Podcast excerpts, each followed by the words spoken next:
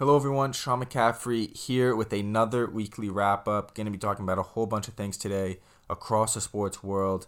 And I'm just going to jump right into it with Major League Baseball. And the standings kind of continue to stay the same. So the top teams, they continue to be the top teams. So the Braves, the Orioles, the Rays, the Dodgers, they have some of the best records in baseball. The Braves, they have the best record in baseball right now. They're sitting at 80 and 44. They've been great all year. And all those other teams I just mentioned obviously have been great. So they're right now in position, all these guys, uh, to be in a prime spot for the playoffs to make a run at the World Series. But once those playoffs start, you really never know what could happen. One team that has massively underwhelmed this year, the New York Yankees, they are 60 and 64. Four games below 500, the bottom of the AL East. That is massively disappointing for them. They are expected to be a World Series contender this year, one of the best teams in Major League Baseball. And so, obviously, with this record, with the, where they sit in the division, that is a massive disappointment for them. One player I have to mention, the center fielder for the Seattle Mariners, Julio Rodriguez. He has been absolutely incredible over the last week. 17 hits in four games is unbelievable. That is so rare for a player to be able to do something like that. Now, one final thing I have to mention about Major League Baseball at the beginning of the year, they just started using the pitch clock. It was something I was very skeptical of. I was a little bit critical of it, but the goal was to shorten the length of the game. And then because the game was shorter, the MLB, the Major League Baseball, they thought that ratings would go up. And that's actually exactly what's happened. The games are shorter, ratings are up. And so, really, this is a really great turn for Major League Baseball that they finally had a year where popularity is increasing rather than decreasing. So, really great for them that to see that the pitch clock is actually working. Now, moving on to Major League Soccer, one thing I just have to mention there Miami, Inter Miami, Messi, first year with the club, and they win the League Cup against Nashville FC in penalties. Unbelievable for Messi to be able to do that. I recommend watching some of the videos where he's uh, he's celebrating with the team. Clearly, a lot of respect that the players have for him, and he has a lot of respect for his teammates. So really cool to be able to watch that celebration. Now, moving on to NCAA football, the big storyline coming out of there.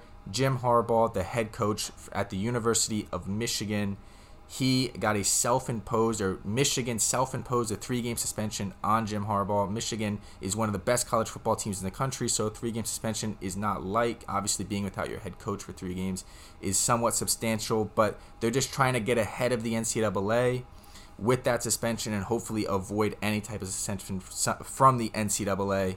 Uh, and really, what Jim Harbaugh was accused of was he was apparently meeting with players during COVID 19, texting them outside of hours. And the main thing that he's accused of, which is those two things I just mentioned, those were level two violations. But the serious level one violation is that when the NCAA began investigating those previous violations, he didn't cooperate with them, which is a level one violation and could have some type of significant suspension. But the investigation was ongoing, and I think the Michigan University of Michigan just wanted to get ahead of the ball and try and avoid any type of uh, any type of additional suspension for Jim Harbaugh. So we'll see how that shakes out, but that just came down, and that's the big talk of the NCAA world right now. And while on the topic of the NCAA football, I just have to mention two players. I've mentioned them before. I just have to mention them again. Caleb Williams, quarterback at USC, Marvin Harrison Jr., wide receiver at Ohio State. These guys are going to be the two best players in the country this year. That's my prediction there. Uh, and really, that prediction is shared by most of the country because these guys seem like they, they were incredible last year, and nothing's going to stop them from being incredible this year. So just keep your eyes peeled for those guys. Now, moving into the NFL, week two of the preseason just wrapped up, and the Ravens, who had a 24 game pre preseason winning streak. That streak finally has come to an end. Pretty shocking that they had a 24 game win streak going. Uh, oftentimes, wins, nobody really cares if you win a preseason game or not. But the Ravens, I suppose they have. You know, re- really the preseason is just about figuring out who's going to make the roster, figuring out who's going to start, who's going to sit on the bench.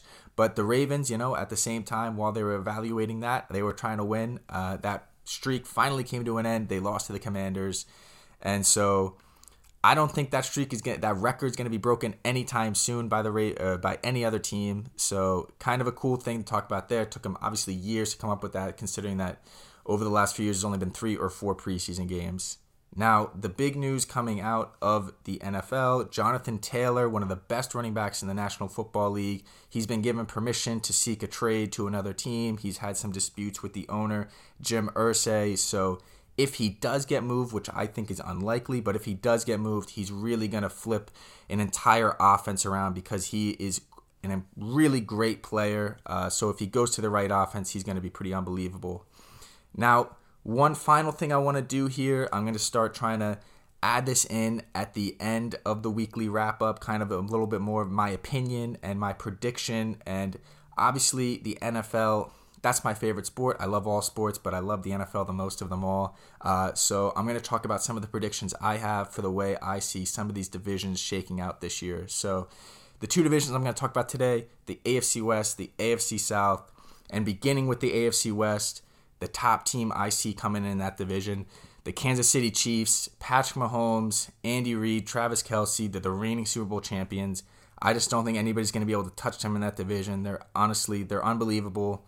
Patrick Mahomes is just such a great player. It's hard to even dispute anything other than the Chiefs winning the AFC West. The number two team, I think, is going to be the LA Chargers. Uh, on paper, they always have such a talented roster but for some reason they always seem to fall short of expectations.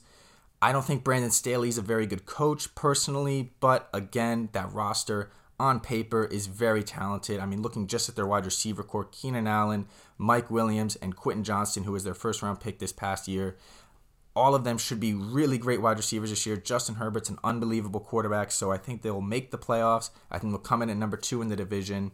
Number three, Denver Broncos. Russell Wilson was an absolute bust last year. They gave up all those draft picks to get him, and then they gave him a massive contract on top of that, and he was pretty awful last year. Uh, no other way to really say it. But again, they're kind of another team where on paper they should be pretty good. I don't think they're going to make the playoffs, but I think they'll be better than they were last year. And the last place team, I think, is going to be the Las Vegas Raiders. They made one of the most lateral moves I've ever seen a team make. They got rid of Derek Carr and then brought in Jimmy Garoppolo, which was just basically bringing in almost the same player, uh, bringing in the, basically the same production, which was a really odd move, I thought. But I don't think the Raiders they're all that good. I don't think their their roster's that talented across the board. So I think they're going to come in last, especially with how great this division is with the Chiefs, Chargers, and I think the Broncos a little bit. So that's how I see the AFC West shaking out. That's a really talented division. Looking at a lot, not so much talented uh, division, the AFC South. I just don't think this is going to be a great division this year at all. I think the Jacksonville Jaguars are going to cruise to an AFC South victory and a playoff berth. I think Trevor Lawrence, Travis Etienne, Calvin Ridley, his first year with uh, Trevor Lawrence. I think they're going to do great things. I think they're going to be one of the best teams in the AFC. Uh, I expect really great things from Trevor Lawrence. He was a generational prospect for a reason coming out of Clemson, and I think last year he showed why he was, and he's going to continue that into this year. He's one of my early picks for potentially winning the MVP. Number two, the Titans. They dominated the AFC South for a little while there, but Ryan Tannehill doesn't look like the same player that he was a couple years ago. Derrick Henry, he's a little bit older now, and overall, I think their roster has just dropped in talent. Number three, the Texans. They were one of the worst teams in the NFL last year, but they got a lot of young talent. I think DeMeco Ryans is going to be a really good head coach. And with CJ Stroud, again, the guy they took number two overall in the draft, I think he's going to be really great for them. And at four, the Indianapolis Colts, I think they're going to come in at uh, in last place in the AFC South, and they're going to be probably one of the worst teams in the NFL. Anthony Richardson, they took him number four overall last year. But the one thing everybody continued to say with him was he needs a year to sit on the bench to be able to learn the NFL offense, to be able to learn how the NFL pace of play is. Uh, and the Colts are just going to start him right away, which I think is a massive mistake. And then also Jonathan Taylor, he might be on the move, and he's one of the best running backs in the NFL, so that would be a massive blow to their offense. So that's how I see those two divisions shaking out you know, please let me know in the comments what you guys think about that, what you guys think about the MLB pitch clock, you know, Julio Rodriguez, any of the things I talked about today. This is Sean McCaffrey with the weekly wrap up. Hope you guys enjoyed.